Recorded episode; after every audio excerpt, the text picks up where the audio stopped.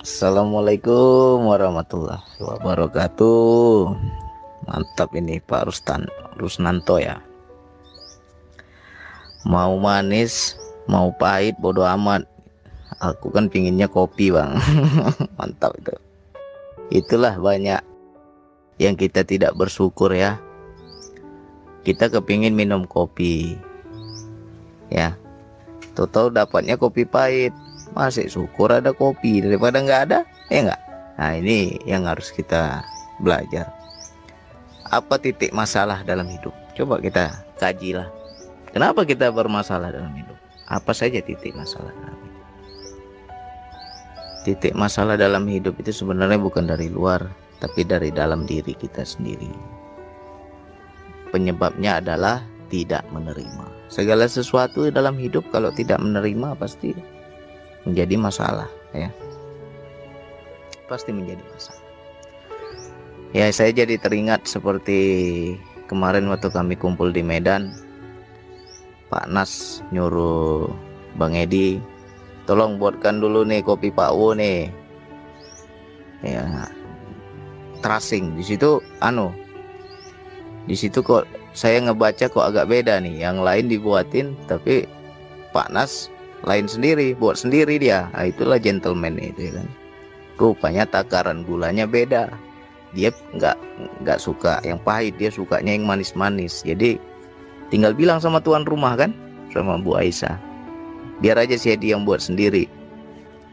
Nah jadi dibuatinlah kopi sesuai takaran kita sesuai selera kita. Itu lebih enak daripada disuguhin kopi sama tuan rumah rupanya takaran gulanya beda dengan kesukaan kita. Lebih enak gentleman ya enggak nah itu bagus itu yang begitu. Jadi bagaimana segala sesuatu kita menyikapinya? Nah kalau orang yang suka manis disuguhin kopi pahit. Kalau hatinya busuk ini pelit kali tuan rumah nih gula aja pelit. Ya kan kok nggak ada manis-manisnya ya itu jadi prasangka jelek kita ya kan? Itulah setan itu halus sekali setan itu membisiki. Nah tapi kalau yang macam panas modelnya enak gentleman. Biar aja buat sendiri karena takaran gulanya beda. Nah enak. Jadi tuan rumah nggak gimana-gimana kita pun enjoy kan? Jadi apa pun dalam hidup ya kunci masalah adalah tidak menerima. Itu saja. Istri masak keasinan, akhirnya berantem. Kenapa bisa berantem? Karena lidah kita nggak menerima asin itu. Coba diterima. Nggak ada yang namanya berantem, nggak ada yang namanya ngomel, ya. Apa pun dalam hidup.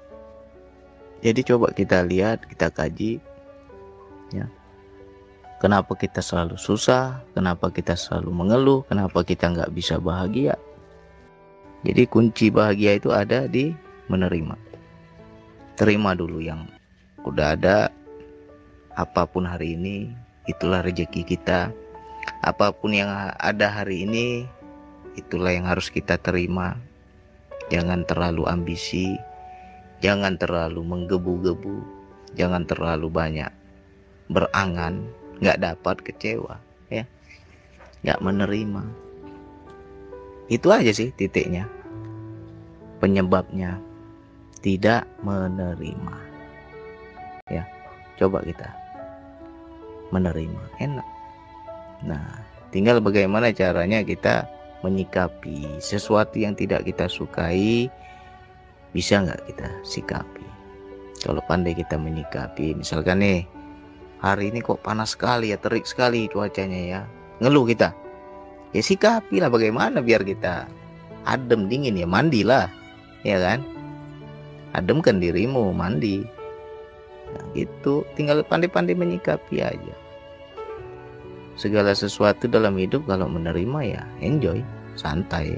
Nggak ada kita ngeluh nggak ada kita gimana gimana coba tanya diri kita sudah bahagiakah kita hari ini Hmm. Nah, contohnya lagi nih tentang utang lah. Banyak orang ngeluh tuh karena utang. Ya Allah, aku dikejar-kejar utang. Ya Allah, kapan aku bisa bayar utang? Ya.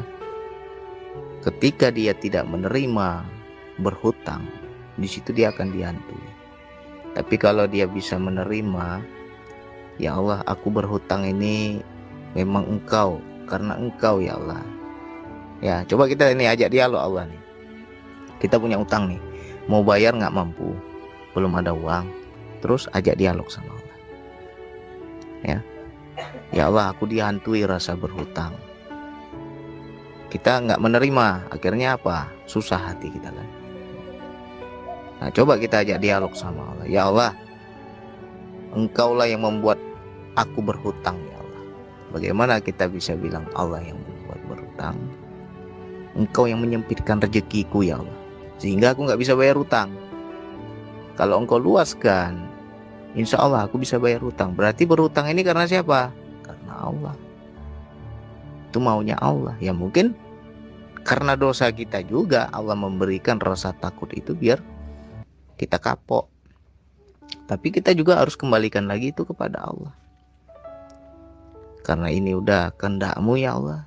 Aku terima ya Allah. Nah, terima coba ketika kita menerima berhutang itu di situ nggak ada lagi rasa takut nggak ada lagi kita dihantui. Bukannya aku tak mau bayar ya Allah aku memang nggak mampu. Karena apa aku nggak mampu? Engkau yang sempitkan rezekiku. Ya. Nah ini maunya-mu ya Allah. Gitu. Coba ajak dialog itu. Nanti ada ketenangan tenang hati kita. ya Allah hanya ingin hanya ingin Allah itu kita tuh mengakui dia gitu.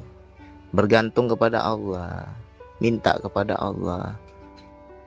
Nah, cuman kadang selama ini kan kita sok paten nggak butuh aku sama Allah kan gitu perasaan kita itu. Nah dibuat butuh kita. Terima langsung. Aku terima ya Allah. Kalau memang ini hukuman bagiku ya Allah ini azab bagiku rasa takut ini aku minta kekuatan lah ya Allah untuk menghadapinya ya Allah. Nah, nanti itu akan turun tuh ketenangan di hati kita, tenang hati kita. Nah, itu sambutan Allah. Berarti Allah jawab gitu kan. Nah, intinya itu aja. Kalau nggak nerima, ajablah kita. Sampai kapan pun hidup ini susah terus. Belipat-lipat terus muka kita itu, kusut terus muka kita itu. Nggak ada istilahnya bahagia-bahagianya. Kenapa? Egonya main terus. Nggak pernah kita mau menerima. Segala sesuatu baik dan buruk ya pandang Allah ya. udah kendakmu ya Allah aku terima ya Allah. Ya? Coba teman-teman apa pun dalam hidup ketika kita menerima apa pun masalahnya apa pun ceritanya terima dulu. Ketika kita menerima di situ baru ada kebahagiaan. Di situ baru ada ketenangan ya dicoba itu kita belajarlah dari hal-hal kecil di rumah sama istri sama anak ya. contoh anak bodoh misalkan anak kita. Udah diajarin nggak ngerti-ngerti juga. Capek kita ajarin nggak nangkap-nangkap juga pelajaran. Marah kita kenapa marah? Kok nggak menerima anakmu lemah? Kan gitu. Kok nggak menerima anakmu nggak bisa menangkap pelajaran? Coba kau terima. Nah, di situ ada ketenangan, ada kesabaran. Jadi puncak marah itu ya dari tak menerima segala sesuatu dari situ semua.